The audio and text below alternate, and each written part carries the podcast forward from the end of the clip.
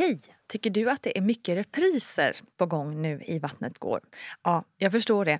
Det beror helt enkelt på att jag, Nina Campioni, just nu har en pop-up second hand i Modgallerian i Stockholm.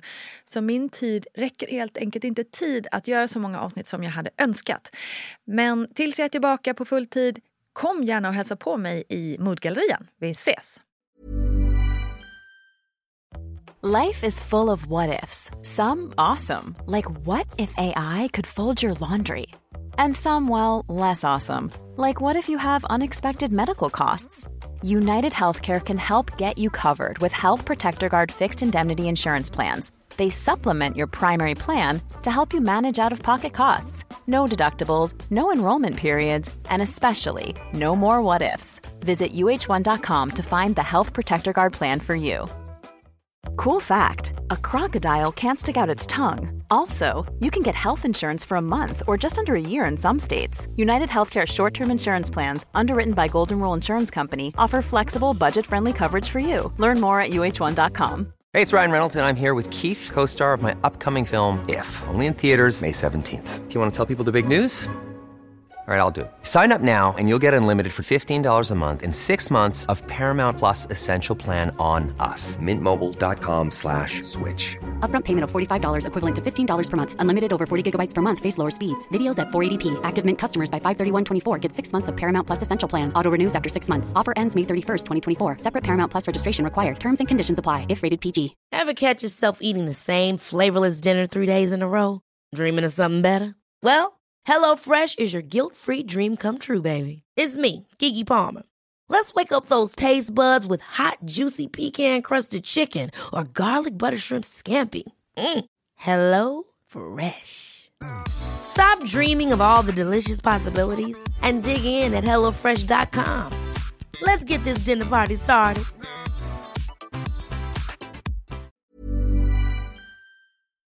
Då ska jag bara så här, sjunka ner, det är ingen fara, det här är, liksom, det här är så det är menat. Och ja, försökte prata vett med mig och verkligen lugna mig. Men Ja. det gick inte. Hej kära du! Jag hoppas att juldagarna tuffar på i lugn och härlig mak och att du som lyssnar på det här avsnittet en helt annan tid på året så hoppas jag helt enkelt att du mår toppen.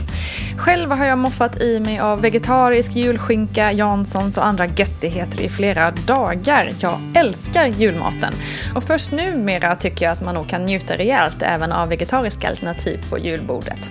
Just det, Nina Campioni heter jag och du lyssnar på Gravidpodden Vattnet går. Här pratar vi om graviditet och förlossning och jag vill även passa på att slå ett slag för systerpodden Barnet går som ju släpps på torsdagar. För då pratar vi om barns utveckling, om olika faser och om det där spännande och utmanande föräldraskapet. Och det kan handla om allt från amning till barns sömnsvårigheter och till hur fanken vi pratar med barnen om porr och rasism egentligen. Viktiga saker och spännande saker. Missa inte det. Nu över till veckans gäst som är ingen mindre än Amanda Ekberg, mer känd på Instagram som PT med namnet Fixa formen. Så nu blir det snack om träning under graviditet och efter, men självklart också om Amandas berättelse kring sin son Andys födelse. Och som vanligt har vi barnmorskan Gudrun Abascal med på ett härligt hörn. Nu kör vi! Jag såg på din Instagram att eh, du fick veta att eh, du var gravid under en resa. Ja, precis. Ja, hur var det att upptäcka? Jäkligt omtumlande skulle jag säga. Ehm, vi hade ju försökt att få barn i ja, drygt ett år och liksom börjat, ja, vi har anmält oss till eh, eh, ja, men att vi ville kolla upp liksom vad som kan vara felet. Eh, ofrivilligt barnlöst tror jag det heter. Ehm, och sen så hade jag liksom gjort ägglossningstest varje månad och jag var så otroligt trött på dels det, för det vart att jag fick aldrig indikation på ägglossning utan jag fick en förhöjning av det hormonet men inte liksom den här fasta glada gubben som man vill ha utan bara blinkandet. Så, och sen hade jag liksom varje månad känt på sekretet och jag, hade, jag kände som att jag hade gjort allting. Eh, och sen i november så sa jag liksom att nej men jag orkar inte den här månaden för det blir som att man börjar varje dag med ett negativt besked i ett år. Alltså det tar på kraften. Och jag kan tycka nu att men ett år det är inte så jättemycket. Folk försöker ju jättelänge. Men för mig räckte det liksom att ta koll på mig om man säger så. Så jag mm. sa i november att nej, vi, vi skiter i det här i november. Utan, och då skulle vi till Thailand i december. Så då kände jag så att då kan jag lika gärna börja med ägglossningstest och allting då. Och då blir det inte någon stress med att okej okay, nu måste vi ligga. För att då mm. har vi alltid i världen att göra det där. Så jag kände att men vi, vi tar en paus i november. Så att när jag skulle börja med ägglossningstesten i eh, december då i Thailand. Eh, då fick jag, då var det så här, okay, men nu borde, nu borde det vara nära ägglossning. Nu tar jag det här testet på morgonen. Då har liksom halva semestern gått. Mm. Eh, och så får jag en fast gubbe direkt. Att jag liksom, ja, indikation på ägglossning. Ja. Och det sjuka var att det första jag tänkte var inte oj, jag måste ha ägglossning. Utan det måste vara, jag bara springer till Anton och bara Anton, jag tror att jag är gravid. Han bara, varför då? Du har ju inte ens, vi har inte ens, liksom, du har inte ens fått ägglossning eller vadå? Jag fattar ingenting. Ja. ja. men den här indikerar på ägglossning men jag tror att det är graviditet. Då, ja. Och då hade jag läst att det är liknande hormon och att den kan ja, så jag kände att det är mer sannolikt att jag är gravid än att den här jag indikerar... Ja, men precis. Ah, ah. Eh, så det var ja, jätte, jättehäftigt. Så Anton sprang ner då till 7-Eleven som låg mitt över hotellet och köpte eh, graviditetstest. Och de, de var, det var som, eh, jag tror det kostade sju kronor för typ tre stycken. Eh, och, och det var som ett, Ja men precis, det var som ett tunt papper. Nästan som ett sånt här smörpapper. Mm. Alltså mm. väldigt, eller silkespapper, väldigt, väldigt tunt som man då skulle doppa i, äh, i urinet. Och sen så mm. jag, jag gjorde det direkt. Klämde ur en liten droppe. Jag hade redan kissat på den där stickan men direkt, jag fick fram en liten droppe och sen doppade den där i. Och då står det att det kan ta, för det stod på engelska, att det kan ta tre minuter. Men det var att det var så här ding, ding. Så jag bara, Anton, jag är jättegravid! så det var superhäftigt. Men wow! Mm. Det måste ju känts uh, otroligt. Ja, det, det, vi förstod ju, vi var ju chockade. Och det blir man ja. väl nästan, när man än tar ett graviditetstest tror jag så skulle jag nog blivit chockad i vilket fall. Mm. Men där mm. var man ju liksom inte på sin hemmabana heller riktigt. Just det. Så det var ju ännu mer så här, men inte oroligt men lite så här shit.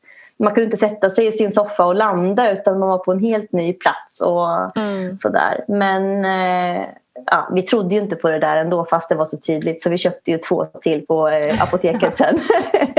men, men de indikerar också på det så jag kommer ihåg till att vi gick och åt frukost, jag fick nästan inte i mig någonting och sen så så sa jag jag måste nog springa så vi, vi gick till löpbandet på gymmet så fick jag ställa mig där och där förstod jag för då började jag störtböla ah. på löparbandet på det gymmet. Ah. Så det är en jättestark, eh, ja, ett jättestarkt minne.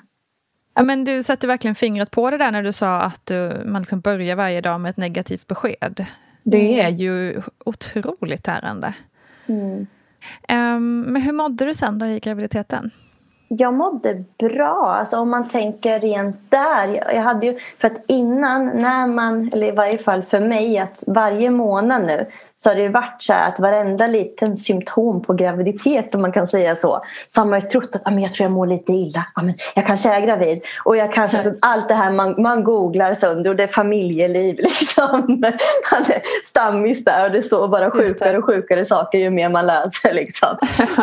men eh, nej, så att och då kan jag ändå koppla ihop att jag som älskar kaffe hade mm. varit på semestern att amen, jag hade tagit, jag hade liksom reagerat på att jag tar kaffe på morgonen för jag älskar mitt morgonkaffe.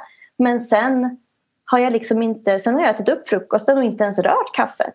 Så jag kommer ihåg att några, mm. typ två dagar innan, det var på samma hotell då, vi var inte där jättelänge så var det så här, men gud nu har jag tagit det här kaffet och ätit upp men ska jag dricka upp kaffet? Eller fast nej, jag är ju inte sugen. Nej, jag lämnar där och vi är ju på hotell liksom. Man behöver inte dricka upp det då. Mm. så, så jag kommer ändå ihåg att jag varit så här, men, ja, reflekterade över men då tänkte jag att det kanske är att det är varmt, det kanske är att eh, det smakar äckligt.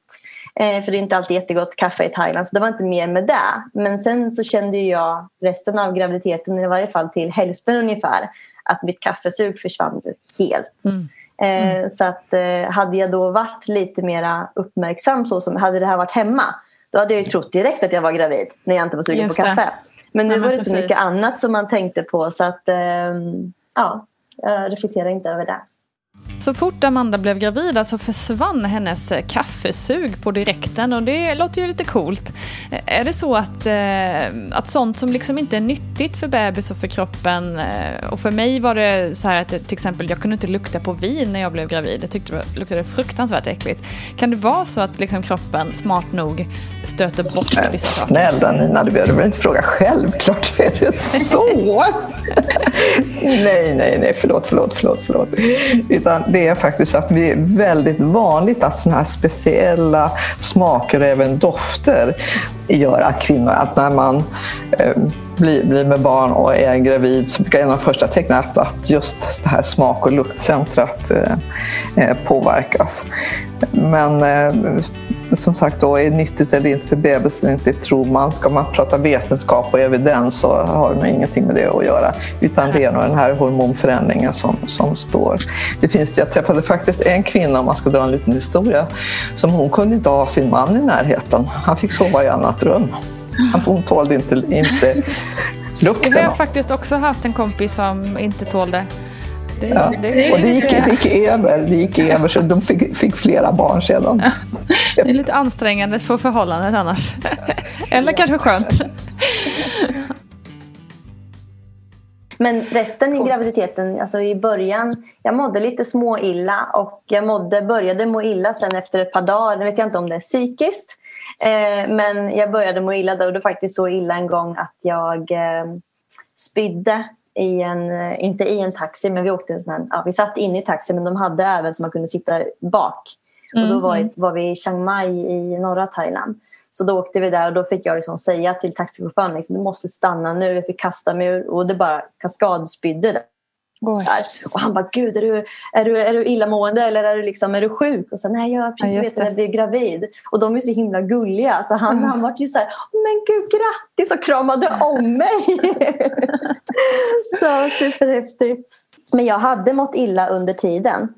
Eh, faktiskt i Thailand. Alltså känt mig, inte mått illa men känt mig dålig i magen. Typ som att jag hade mm. haft semestermage. Mm, mm. Och jag eh, har ju varit väldigt mycket i Thailand och aldrig blivit riktigt dålig. Och min sambo hade aldrig varit i Thailand och han har ju varit så vi kan inte äta från de här gatustånden. Och jag sa jo, jo, vi äter allting här. Det är ingen fara i Thailand. Liksom. Jag har ätit allt och aldrig blivit dålig. Så mm. jag hade ju inte, och när jag kände då att jag var orolig, jag vågade inte säga det till honom. För då visste jag att då skulle inte han vilja äta någonting sen resten av resan. för att han är så nojig. Så då kände jag så nej men jag, då, jag, jag, säger inte att jag är dålig. Men då plussade jag ihop det också att okej, okay, det är nog inte semestermage utan det är nog ja, att jag är gravid. Att det är den känslan. Eh, men som sagt, annars så mådde jag bra. Det där illamåendet gick över när jag var i vecka 12. Mm. Skönt.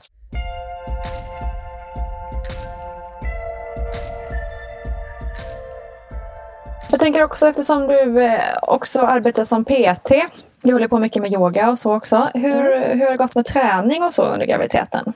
Det har gått bra. Ehm, jag skar ner väldigt mycket på träning under det året som jag ville bli gravid. Mm. Ehm, mm. Dels för att jag har, som sagt, ja, jag har haft svårt att bli gravid och jag har även haft, eh, där liksom, när jag har slutat med p-piller, nu var det här när jag ja, för kanske åtta år sedan eller något sånt där. Eh, så slutade jag med p-piller bara för att se hur kroppen, hur kroppen skulle mm. reagera. Eller om det var fem år sedan.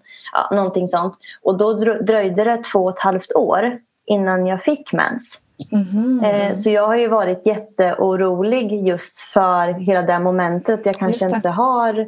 Jag menar, och jag har stressat väldigt mycket. Jag har haft en liten ätstörning och jag har liksom mm. inte varit snäll mot kroppen. Mm. Eh, och sen så när jag inte nu, när vi slutade med p-piller igen och började ta ägglossningstesten och inte de indikerade, då kände jag att jag kan inte hålla det här tempot. Jag är stressad eftersom att jag är egenföretagare. Mm. Eh, och eh, tränar ganska tungt, vilket också i sig är en stress för kroppen. Mm. Så då kände jag att om det är något som jag verkligen kan dra ner på eh, så är det ju träningen och mm. koffeinet.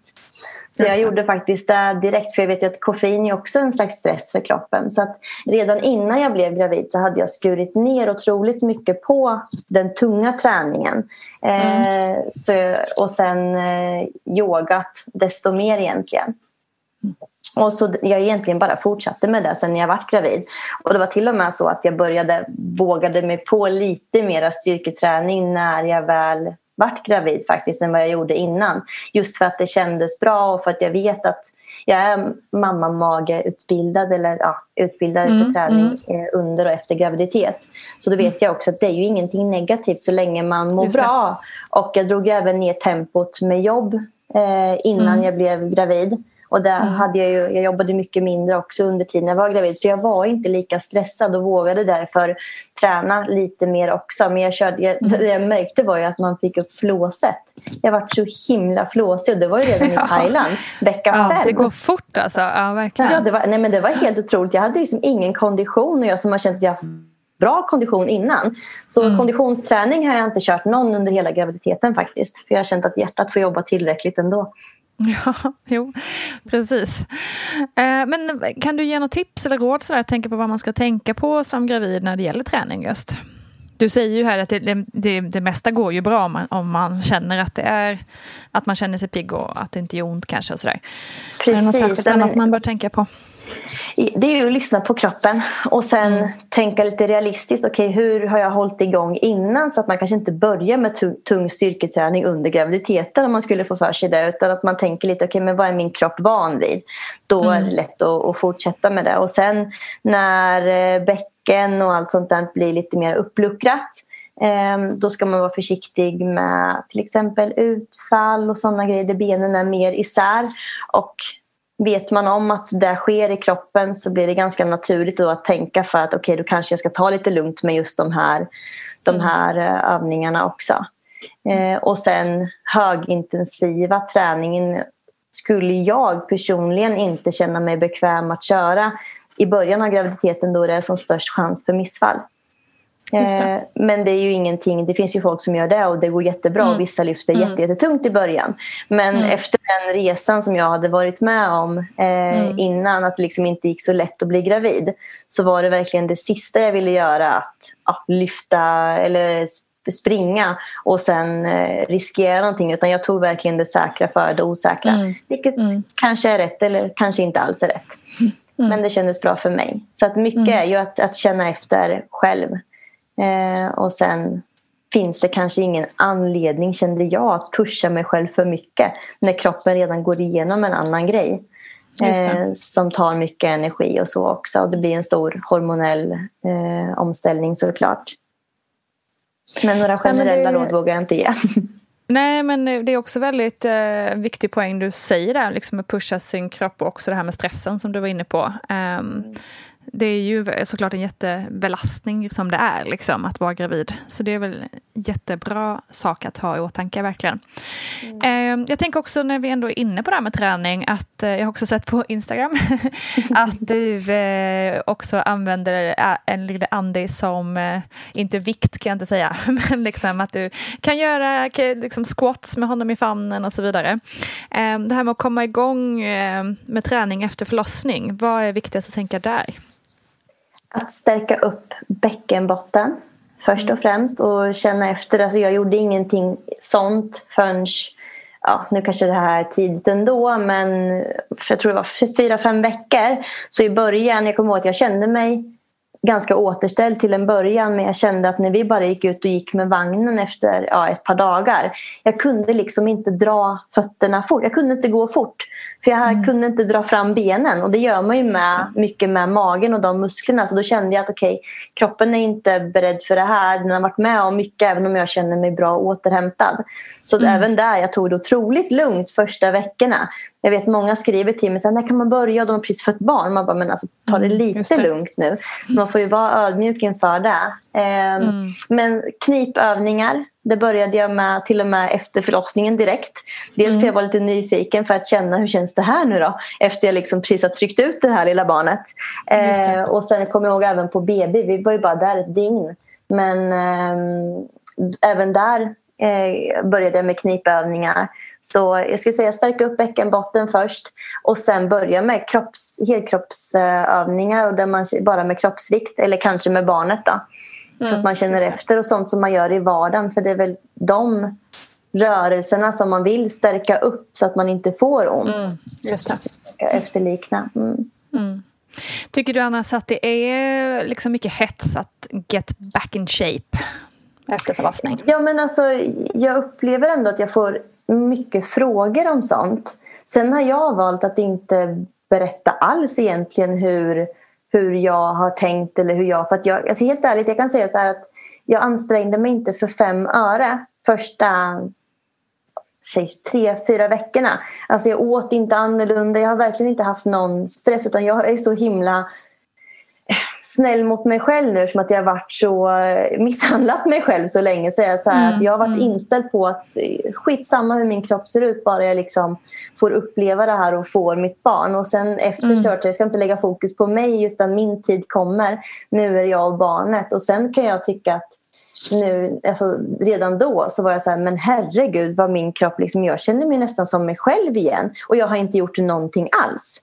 Mm. Eh, och det är så det funkade för mig. Sen funkar det inte likadant för någon annan och det kan ju bero på jättemycket olika saker. Eh, så att, och just därför att jag, jag har inte gjort någonting så då känner jag heller inte att jag ska dela med mig om men så här kommer du form efter. Eller, jag vill liksom inte prata om den grejen för den är inte ens viktig för mig. Sen kan mm. jag tycka att jag har kommit i bra form men som sagt jag har liksom inte gjort någonting alls för att det ska bli så. För det har inte varit prio för mig. Mm. Låter sunt.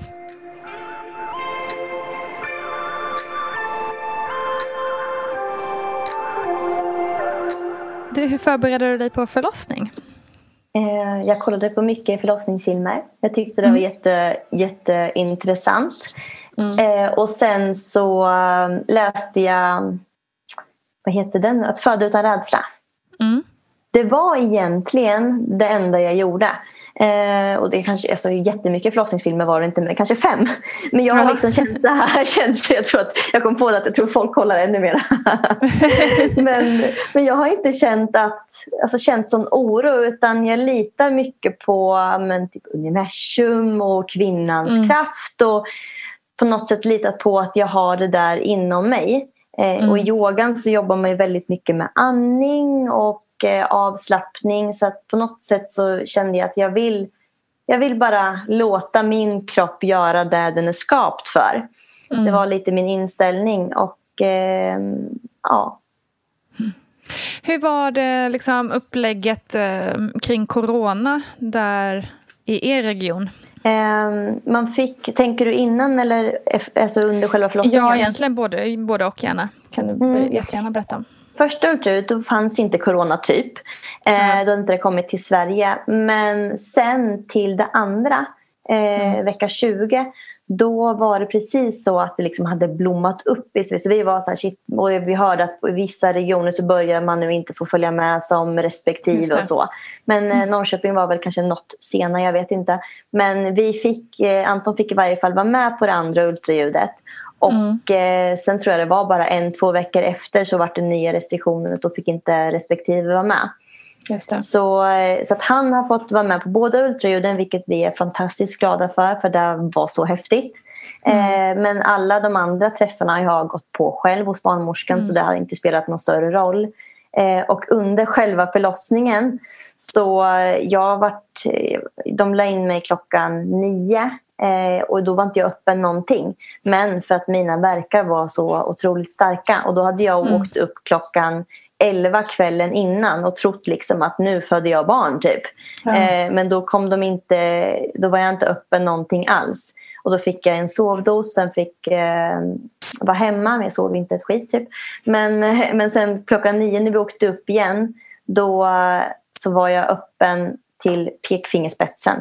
Så att de kom in pytte, pyttelite och jag trodde liksom att fan, nu, nu har jag tagit alla verkar hemma. Fan vad grym jag mm, varit. Liksom. Mm, nu är jag öppen mm. säkert fyra centimeter. Och så kommer dit och de hittar inte ens livmodertappen. Jag fick lägga händerna i svanken för att de liksom inte hittade den.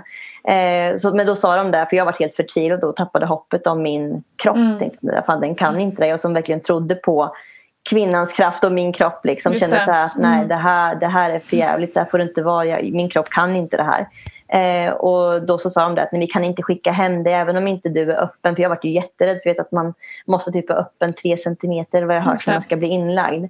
Men mm. då sa de att dina verkar är så starka så att vi kan inte skicka hem dig. Så vi vill lägga in dig här och sen ge dig en spruta morfin om det går bra. Eh, och då frågade jag, för då var Anton i bilen, han fick inte komma med upp på de här kontrollerna. Okay.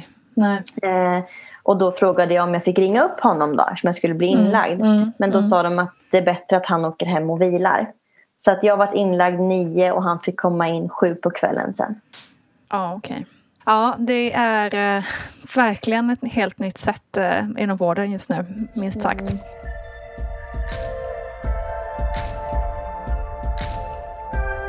Gud, vilken tuff start där. Hur, alltså, hur länge hade du verkat hemma innan eh, ni åkte in första gången? De kom klockan fem och då var det en kvarts mellanrum.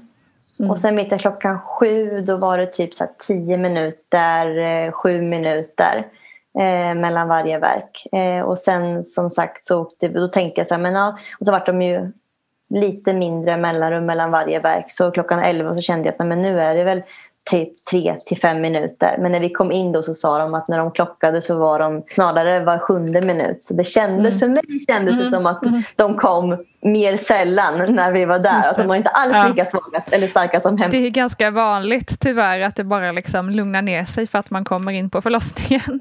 Ja, det är otroligt ju. Ja. ja, det är ja. orättvist. Mm. Ja, Okej, okay, jag förstår. Men jag förstår att det kändes tufft där att eh, komma in och inte vara öppen någonting nästan efter mm. kämpandet. Mm. Men hjälpte den här morfinen då? För det är ju inte så vanligt att man får morfinen då. Okej, okay. ja, jag har ingen aning. Nej. Eh, nej, det, ja, det hjälpte. De sa så här att de frågade mig hur mycket jag hade kunnat sova på natten. Mm, och då, jag fick Citodon och en sömntablett med mig hem då när vi var där vid 11. Så jag var ju hemma vid 12 och tog den. Jag vet att jag mm. sov till två. Och mm. sen så vaknade jag av mina verkar. Och jag kunde, de, de gjorde så ont, jag kunde liksom inte ta dem i sängen. Utan med mm. den här stora magen så skulle jag upp ur sängen vid varje verk och liksom gå fram och tillbaka. Och sen när det lugnade sig så la jag mig igen och så var det efter fyra minuter igen så var det upp igen. Så mm. jag fick ju verkligen ingen vila alls då. Um, och, sen, så, och samma sak var det när jag fick den där sprutan morfin. Så jag somnade inte. Men verkarna okay. vart mycket svagare. Så det som var så skönt var att jag kunde ligga i sängen. Jag slumrade till mellan varje mm. verk. Mm. Men när verken sen kom så vaknade jag av den men det var inte så ont att jag var tvungen att ställa mig upp och liksom, ja, gå. Utan jag kunde ändå ligga i sängen i mm. ja, typ tre timmar. För de sa att nu ska du få en spruta morfin och så hoppas vi att du kan sova ett par timmar. Så jag bara shit fasen vad gött liksom. Och, och, så kunde man inte sova någonting alls men man som sagt slumrade ju mellan varje verk. Jag kommer ihåg så väl att jag när man slumrade till och sen så kände man den här verken så hängde ju en sån gammal klocka på väggen. Kolla på den där klockan och bara hoppas det har gått en halvtimme, hoppas det har gått en halvtimme. Ja. Nej, fem minuter. Ja, ja. Och, så, mm. så, så var det ju hur länge som helst. Ja. Amanda fick också morfin under själva förlossningen för att klara av smärtan. Det, det, det lät ovanligt, är det det? Ja, alltså det beror på var någonstans i Sverige du föder, var någonstans i världen som, som du föder. Vet du när Amanda fick det här morfinet? När under förlossningen? Eh, om jag inte missminner mig så var det så att hon hade väldigt, väldigt ont. Alltså som om att liksom, shit nu är hon eh, liksom 10 centimeter öppen här. Men hon var kanske bara en. Eh, och så tog det väldigt lång tid. För det här är, tycker jag, för mig så säger så här, morfin, det har, tycker jag, ingenting i förlossningsvården att göra längre. Det var väldigt vanligt förr i tiden när man inte visste då vilka biverkningar det var både för kvinnan och barnet så var det kanske det vanligaste. Det vanligaste idag det är kanske att man ger då morfin som annars är ett starkt smärtstillande, att man ger det under själva latensfasen innan den aktiva delen av förlossningen har börjat. Eh, för ofta så är det så att, att man kanske somnar, man blir väldigt borta av det och får minnesluckor och, och så vidare. Men alltså studier, Nina Jakobsson, en jätteduktig narkosläkare på, på Karolinska har i sin avhandling visat att morfin har ingen smärtstillande effekt på livmodersmärta. Så att man gör bara, när man sprutar morfin så hävdar jag att man blir jättedåsig, man blir dum i huvudet och så får man minnesluckor. Och jag har träffat kvinnor som har fått morfin och så har de inte kommit ihåg någonting av sin, sin förlossning. Mm. Sen är det också utifrån barnets perspektiv, ger man då barnet föds inom 5-6 timmar efter dosen och tid mera så, så får barnet andningsstörningar och kanske kan inte andas när de föds. Så att, men då finns det faktiskt ett motgift som man ska ge. Men eftersom jag tycker att det här är ett knepigt att man använder det eftersom det inte har någon smärtstillande effekt på livmodersmärta. Man vet det klart. Så. Och illamående är det många som blir också. Ibland snedtänder man på det. Och det är mycket sådana här knepigheter som jag tycker inte är något bra när man ska föda barn. Och som sagt, jag vet inte, sen när de tittade om jag var uppe någonting, för sen så kom ju liksom verkarnas, eller styrkan tillbaka. Mm. Eh, efter typ tre timmar tror jag. Så då ringde jag på klockan och då tittade de och då var jag inte öppen någonting mer alls. Mm. Eh, då fick jag prova att bada, låg och bada och sen så i typ en och en halv timme och efter det så tittade de igen och då var jag öppen så att pekfingret kom in. Och det kändes mm. ju så jävla hopplöst alltså för då jag var ju klockan typ oh. halv tre eller någonting sånt. Oh. Eh, och då fick jag en till spruta morfin. Mm. Eh, för att de sa, hon sa att vi egentligen vill vi inte ge en spruta så här tätt inpå. Och jag vet inte om det är att barnet också blir slött. Eh, mm. Men hon sa att ja, det, du har så starka verkar och vi, det är typ det enda vi kan göra. Eh, mm. Så då var det någon specialläkare eller huvudläkaren eller vad det nu var som fick ta något beslut. Och då kom hon in sen och gav mig en spruta morfin. Så kom jag att jag frågade men hur lång tid tar det innan den här verkar nu? För det var ju liksom för jävligt. Eh, och då sa hon ja, men en, eh, en halvtimme. Och sen efter 45 minuter så kände jag bara att verkarna varit starkare och starkare. Jag kände inte av morfinet för fem öre. Men gud. Ja, eh, Fan orättvist och, alltså. Då, ja, då ringde jag på klockan igen eh, och då var jag öppen i tre centimeter. Jaha, okej. Okay. Mm. Wow. Så då hade så det ändå... började hända något där plötsligt?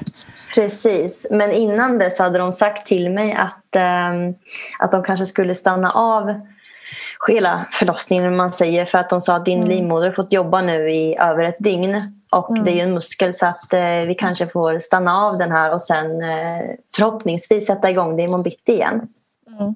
Och då kände jag så här, förhoppningsvis, vad sa du nu?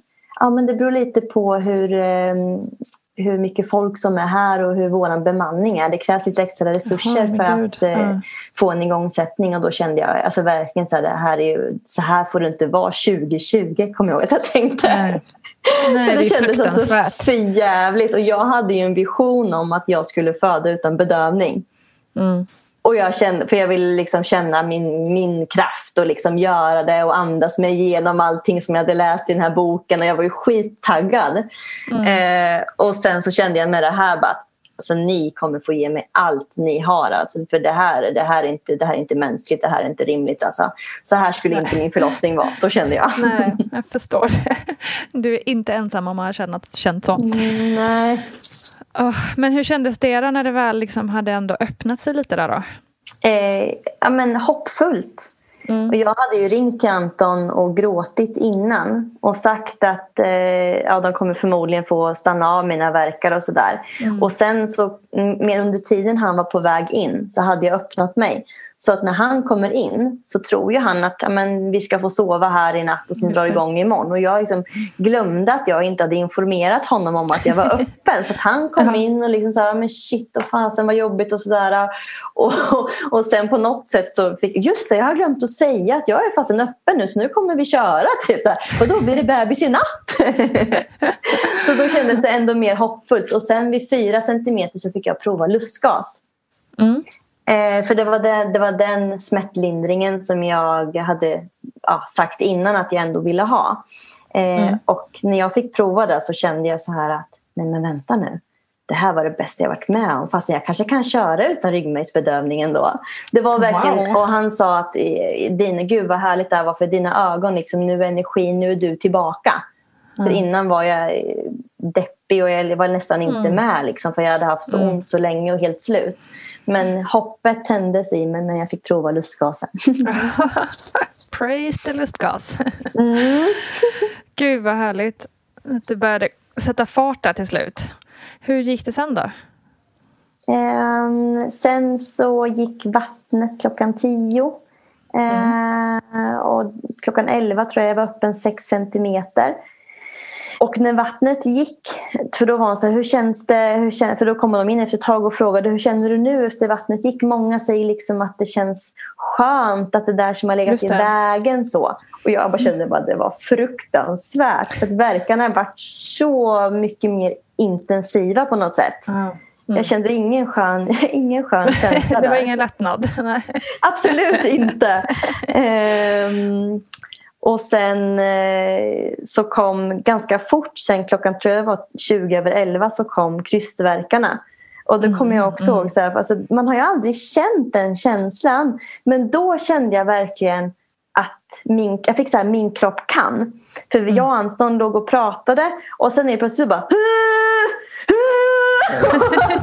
jag bara, vad är Jag bara, Anton, jag krystar, han kommer nu! så bara så här. Från ingenstans så bara blir känslan en helt annan och ah, hela liksom, min kropp bara coolt. drog ihop sig. Det var så häftigt. Ah. Um, och sen så vet jag att ja, 20 över 11, sen 20 i 12 så var jag uppe 9 centimeter. Eh, och då så sa de, för de hade liksom informerat att du kanske behöver verkstimulerande dropp för att du är så trött eller så. Mm. Och så sa hon där, nej men du Amanda, du behöver ingen verkstimulerande dropp inte utan nu jäklar är det igång. Och det glömde jag säga. När mitt vatten gick klockan 10 så bytte de skift på barnmorskorna. Mm. Eh, och hon som kom in då, för då var det, när de kom in så, bara så här, ringde vi på klockan och de hade inte kunnat eh, komma in och säga hej och presentera sig än. Och jag var lite glad på lustgasen och hoppfull och sådär så jag kom ihåg att jag ropade så här Välkomna till ett skift, här har vattnet gått och liksom så här. Och hon bara, för fan vad skönt Amanda, nu ska vi föda barn här vet du. Hon kom in med sån himla energi. Och verkligen mm. så här, amen, det ordnade, ordnade upp allting. Att nu jävlar ska vi föda barn, det här är inga konstigheter, din kropp kan det här. Alltså hon gav mig också så mycket energi. Hon var helt fantastisk. Jag mm. skulle, skulle jag föda barn igen så skulle jag vilja ha henne. Men vad härligt, vad, vad skönt att du fick eh, tillbaka den där tron på dig själv och känslan att kroppen klarar liksom. Mm. Ja, det var så häftigt. Och då berättade jag för mm. henne med att jag hade tänkt att jag ville ha nu all bedövning men när jag provade lustgasen för en timme sedan eller vad det var så kände jag det att jag kanske inte behöver det. Och då sa hon, nej men du har ju, vi har ju förberett med dropp. Eh, så skulle det vara så att du vill ha eh, ryggmärgsbedövning sen, då fixar vi det på nolltid. Så då är det bara att du säger till. Så vi provar nu så får vi se om, du, mm. om det kan bli så som du önskade. Eh, så det var också skönt att känna att jag mm. behöver inte ta det beslutet nu utan nu känner jag ändå att jag kanske löser det här så då mm. kan vi avvakta. Mm. Följsamt av barnmorskan verkligen. Mm. Härligt. Have catch yourself eating the same flavorless dinner three days in a row? Dreaming of something better? Well, hello fresh is your guilt free dream come true baby. It's me, Gigi Palmer. Let's wake up those taste buds with hot, juicy pecan crusted chicken or garlic butter shrimp scampi. Mm. Hello Fresh. Stop dreaming of all the delicious possibilities and dig in at HelloFresh.com. Let's get this dinner party started. Life is full of what ifs, some awesome, like what if AI could fold your laundry? And some, well, less awesome. Like what if you have unexpected medical costs? United Healthcare can help get you covered with Health Protector Guard fixed indemnity insurance plans. They supplement your primary plan to help you manage out of pocket costs. No deductibles, no enrollment periods, and especially no more what ifs. Visit uh1.com to find the Health Protector Guard plan for you. Quality sleep is essential. That's why the Sleep Number Smart Bed is designed for your ever evolving sleep needs. Need a bed that's firmer or softer on either side? Helps you sleep at a comfortable temperature? Sleep Number Smart Beds let you individualize your comfort so you sleep better together. JD Power ranks Sleep Number number 1 in customer satisfaction with mattresses purchased in-store. And now, save 50% on the Sleep Number limited edition Smart Bed for a limited time. For JD Power 2023 award information, visit jdpower.com/awards. Only at a Sleep Number store or sleepnumber.com. Hey, it's Ryan Reynolds, and I'm here with Keith, co star of my upcoming film, If, only in theaters, May 17th. Do you want to tell people the big news? All right, I'll do it. Sign up now and you'll get unlimited for $15 a month in six months of Paramount Plus Essential Plan on us. Mintmobile.com slash switch. Upfront payment of $45 equivalent to $15 per month. Unlimited over 40 gigabytes per month. Face lower speeds. Videos at 480p. Active Mint customers by 531.24 get six months of Paramount Plus Essential Plan. Auto renews after six months. Offer ends May 31st, 2024. Separate Paramount Plus registration required. Terms and conditions apply if rated PG. Wow. Nice. Yeah. What you're hearing are the sounds of people everywhere putting on Bombas socks, underwear, and t-shirts made from absurdly soft materials that feel like plush clouds. Yeah, that plush. And the best part? For every item you purchase, Bombas donates another to someone facing homelessness. Bombas. Big comfort for everyone. Go to bombas.com slash ACAST and use code ACAST for 20% off your first purchase. That's bombas.com slash ACAST. Code ACAST.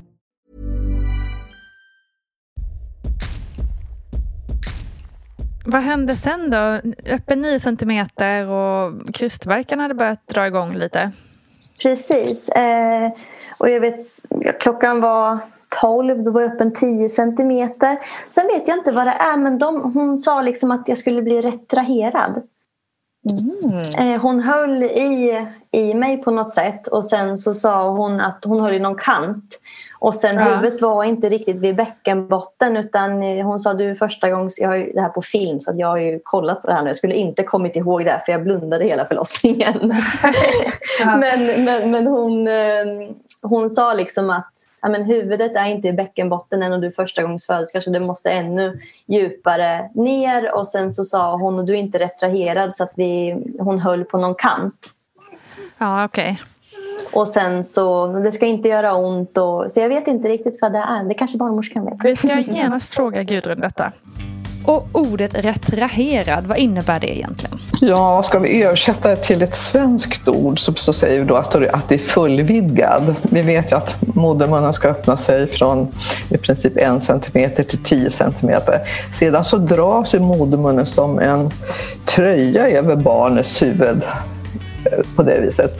Så att när man undersöker så känner man inte modermunnen längre och då säger man att då är det retraherat eller fullvidgat. Så först 10 centimeter så, så dras modermunnen över barnets huvud och då blir det fullvidgat när jag som barnmorska bara känner barnets huvud och inga modermunskanter. I, I, Sverige använder det begreppet i, i många andra länder så pratar man bara om 10 centimeter och aldrig retraherat. Så där kan man lite olika var man föder barn någonstans. Mm. Det var tydligt tycker jag. Och sen så eh, vet jag att när huvudet nästan var mot bäckenbotten då fick jag en helt annan känsla i kroppen. Jag var alltså så orolig. Jag kommer ihåg att jag visste mm. liksom, jag vred och vände mig och kände en jätte, jättelustig känsla i kroppen. Mm. Um, och sen um, ja, 2021 så vart jag retraherad, om det nu heter mm. så. Mm. Um, fick värme i mellangården och uh, tio i ett så såg man huvudet. Mm. Eh, och då, ja, alltså det här med kryst. Jag tyckte att det var, det var en lättnad när jag fick kryst, krystverkar. Mm. Eh, för att då kunde jag precis så jäkla ont som varje verk gjorde. Lika ont kunde, eller li, lika ont, men lika mycket kunde jag ta i själv. Mm. Och jag som mm. tränar och liksom har lite de här hornen i pannan, vet när man kör knäböj och sen, men nu jäklar, jag har två till. Just det. Där jäklar anammat kunde jag liksom få på de här krystverkarna. Så när jag, hade haft, mm. när jag kände den här smärtan så bara så här, så jäklar vad jag, vad jag kan ta i. Och det var lite som att göra en sit-up så att man liksom trycker ihop hela magmusklerna. Mm. Eh, så vissa gånger, vi hade ett jättefint samspel tycker jag, barnmorskan och jag. För hon märkte ganska fort att det var så här jag funkade. Så, mm. Och jag tog i, alltså jag tog i så att jag sprack. Jag var så svettig för jag tog i så himla mycket. Men eh, hon sa liksom det att nu Amanda, har du lite verk kvar? Och då hade jag som kanske krystat en gång. Ja, mm. det har jag. Kan du ta i lite mer? Har du lite mer kraft att ge? Och jag kommer ihåg att jag kände mig helt slut. Men på Ja, något sätt på kunde hon ändå plocka, men precis, på något sätt kunde hon ändå plocka fram ännu Mm. mer kraft. För vad, gud, kan jag, får jag ta i ännu mer? Men det är klart som fasen jag kan prova.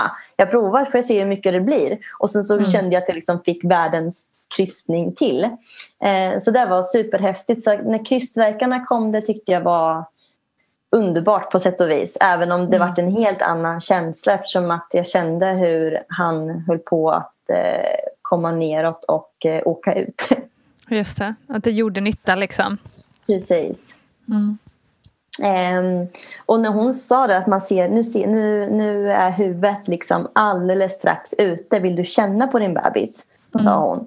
Och jag bara, nej. Och jag är lite så här med sprutor och blod och sånt där. Det är inte riktigt min, min cup of tea. Så att, nej men det, det är lugnt. Så här. Hon bara, är du säker Amanda? Ska du inte känna? Ja. Okej då. Så då vet jag att jag gjorde det. Och då var han liksom fortfarande i mig. Men att jag liksom fick sticka in två fingrar så kände jag ju något där. Och jag bara så här, fy fasen vad sjukt. Typ, tror jag, så jag skrek. Ja. Eh, och sen efter ett tag till så jobbade vi ju ut så att liksom, ja, kanske två centimeter av huvudet var ute. Och då sa hon där igen, ska du inte känna Amanda nu? Nu är liksom huvudet så här mycket ute. Nej men det är lugnt, jag har redan känt en gång. Är du säker? Okej då, kan jag väl göra då. då vet jag jag la hela handen på och bara herregud alltså. Eh, och sen eh, så fyra minuter över ett så ploppade han ut. Ah, wow, Mm. hur kändes det?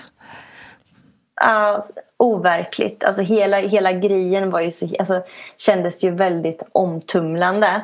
Så att jag trodde att jag skulle gråta när jag fick honom på bröstet. Men absolut inte. Jag var ju så här, men lilla älskling, liksom hej! Så, men det var inte den här överväldigande, det här är mitt barn. Alltså, jag, det kändes ju overkligt.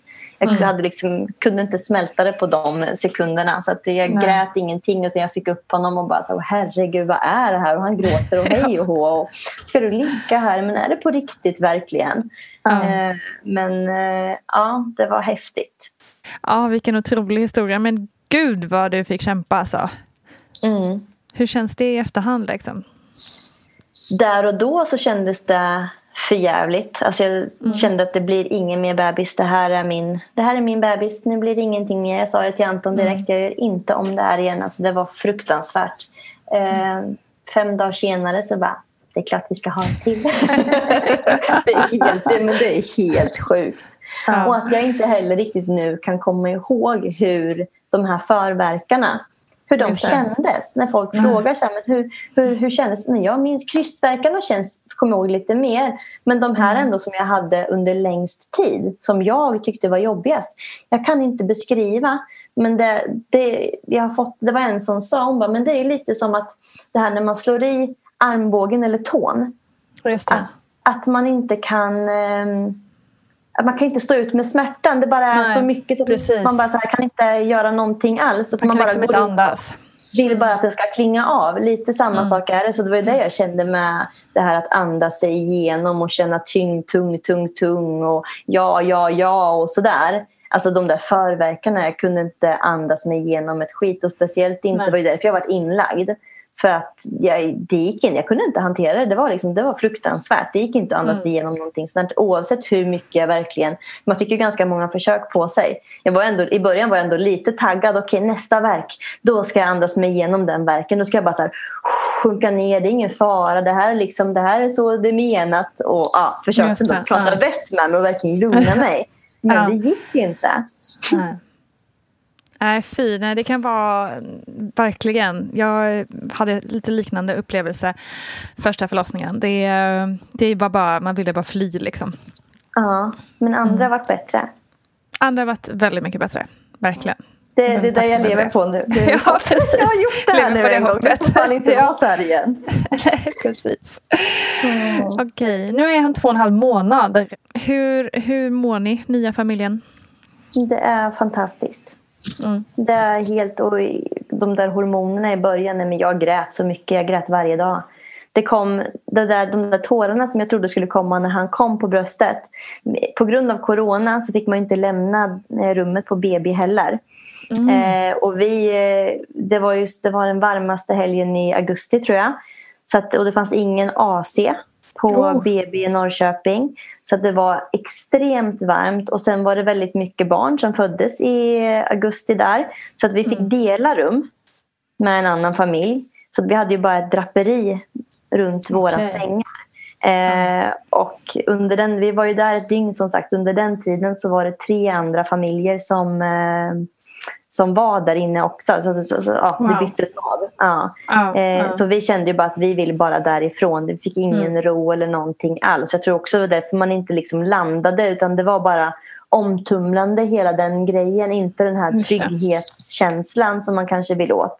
Sen var personalen hur gulliga som helst och sådär. Men det var ändå liksom inte att man fick någon privacy att landa utan det var så mycket annat. Och Mm. att man inte när bebisen skrek att man hade liksom två, tre meter att gå och vagga den här bebisen på. Du kunde inte gå ut i korridoren, du fick inte gå ut och ta luft utan hade man kommit in där så fick man ju inte lämna sitt rum. Mm. Eh, så att när vi sen kom ut på parkeringen eller redan när vi skulle säga hej då till dem och liksom hade vår lilla grabb i armarna det var då det verkligen landade i mig på riktigt och då bara kom tårarna. Och sen eh, efter, efter de tårarna så jag tror aldrig jag gråtit så här mycket i hela mitt liv. Eller det har jag inte gjort. Slutade aldrig. Nej, precis. Det började där och sen... Jo, men det har slutat lite nu faktiskt. Jag kanske grät i en och en halv månad, alltså varje dag. Eh, och Mm. Men var ju det blandat? Liksom, gott. ja, förlåt. Var det lycka eller var det också jobbigt? Eller liksom, var det mest Nej, det var, jag, och jag, vet, jag har ju sån respekt för att många får depression och att det liksom Mm. känns tufft och, och sådär. Att det är mycket såna tårar. Men jag fick verkligen bara lyckotårar. Liksom, är det här sant tårar? Så, så Mm. Vad att det är jag jättetacksam över. Ja, men otroligt känslig.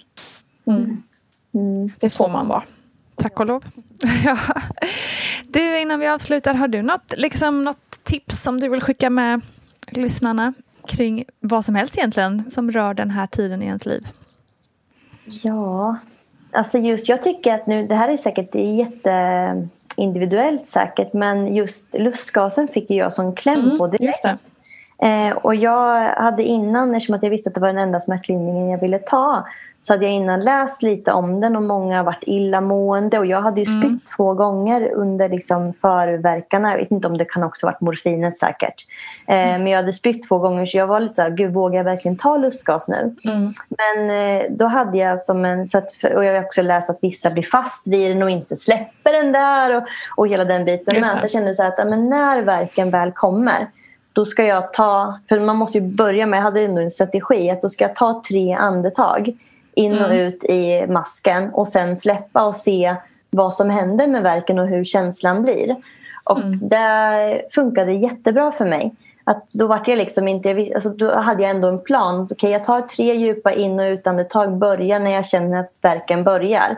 Och för mig var det precis som att jag kom till toppen på verken och den toppen liksom, ja, suddades ut så att det vart Just det. mycket mjukare verk än vad det hade blivit annars. Och Mm. Sen så är det klart att när jag själva födde honom, när, när han var på väg ut, då satt jag ju fast vid masken. Har jag ju sett nu i efterhand. Men, men själva Ja, starten men det blir ju lite en psykisk bra. grej också att man måste hålla i något. Liksom. Ja, säkert. Eh, Men det där är ju jättebra tips för det är ju någonting som, eh, liksom, har man lite tid också på förlossningen så kan man ju verkligen ta ett varv eh, kring lustgasen med barnmorskan så att man får kläm på tekniken. För det är ju inte bara att liksom, nu ska jag andas i den här, liksom, utan det är ändå lite teknik som gör att, det- att det funkar riktigt bra. Liksom. Mm. Du, tack så mycket för att du ville vara med i Vattnet går. Snälla, Och berätta din spännande historia. Mm, Jag har ju lyssnat på podden så mycket under tiden jag var gravid också. Just det, det är ju faktiskt ett sätt som jag förberedde mig på. Ja, just det. Ja, perfekt. Ja, det glömde jag. Det var faktiskt en viktig del. Så att, eh, ja, superglad för det. Jätteroligt. Tack. Tusen tack Amanda Ekberg. Så härligt med bra träningstips tycker jag. För det är banne mig inte helt lätt. För mer av Amanda, följ gärna Fixa formen på Insta. Nu skickar jag också ett digitalt tack till dig kära lyssnare. Vi hörs supersnart igen. Stor kram!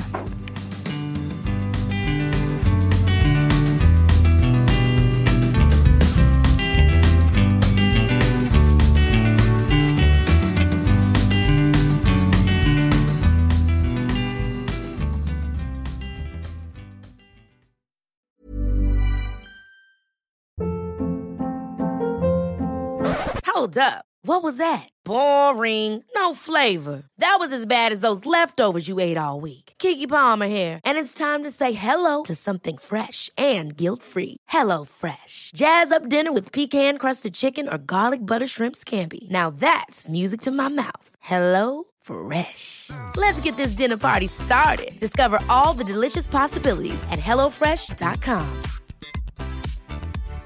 Hi, I'm Daniel, founder of Pretty Litter. Cats and cat owners deserve better than any old fashioned litter. That's why I teamed up with scientists and veterinarians to create Pretty Litter. Its innovative crystal formula has superior odor control and weighs up to 80% less than clay litter. Pretty Litter even monitors health by changing colors to help detect early signs of potential illness. It's the world's smartest kitty litter. Go to prettylitter.com and use code ACAST for 20% off your first order and a free cat toy. Terms and conditions apply. See site for details. Even when we're on a budget, we still deserve nice things. Quince is a place to scoop up stunning high end goods for 50 to 80% less than similar brands. They have buttery soft cashmere sweaters starting at $50, luxurious Italian leather bags, and so much more. Plus, Quince only works with factories that use safe, ethical, and responsible manufacturing. Get the high-end goods you'll love without the high price tag with Quince. Go to quince.com/style for free shipping and 365 day returns. Imagine the softest sheets you've ever felt. Now imagine them getting even softer over time. That's what you'll feel with Bowl and Branch's organic cotton sheets. In a recent customer survey, 96% replied that Bowl and Branch sheets get softer with every wash. Start getting your best night's sleep in these sheets that get softer and softer for years to come. Try their sheets with a 30-night guarantee. Plus, get 15% off your first order at bowlandbranch.com. Code BUTTERY. Exclusions apply. See site for details.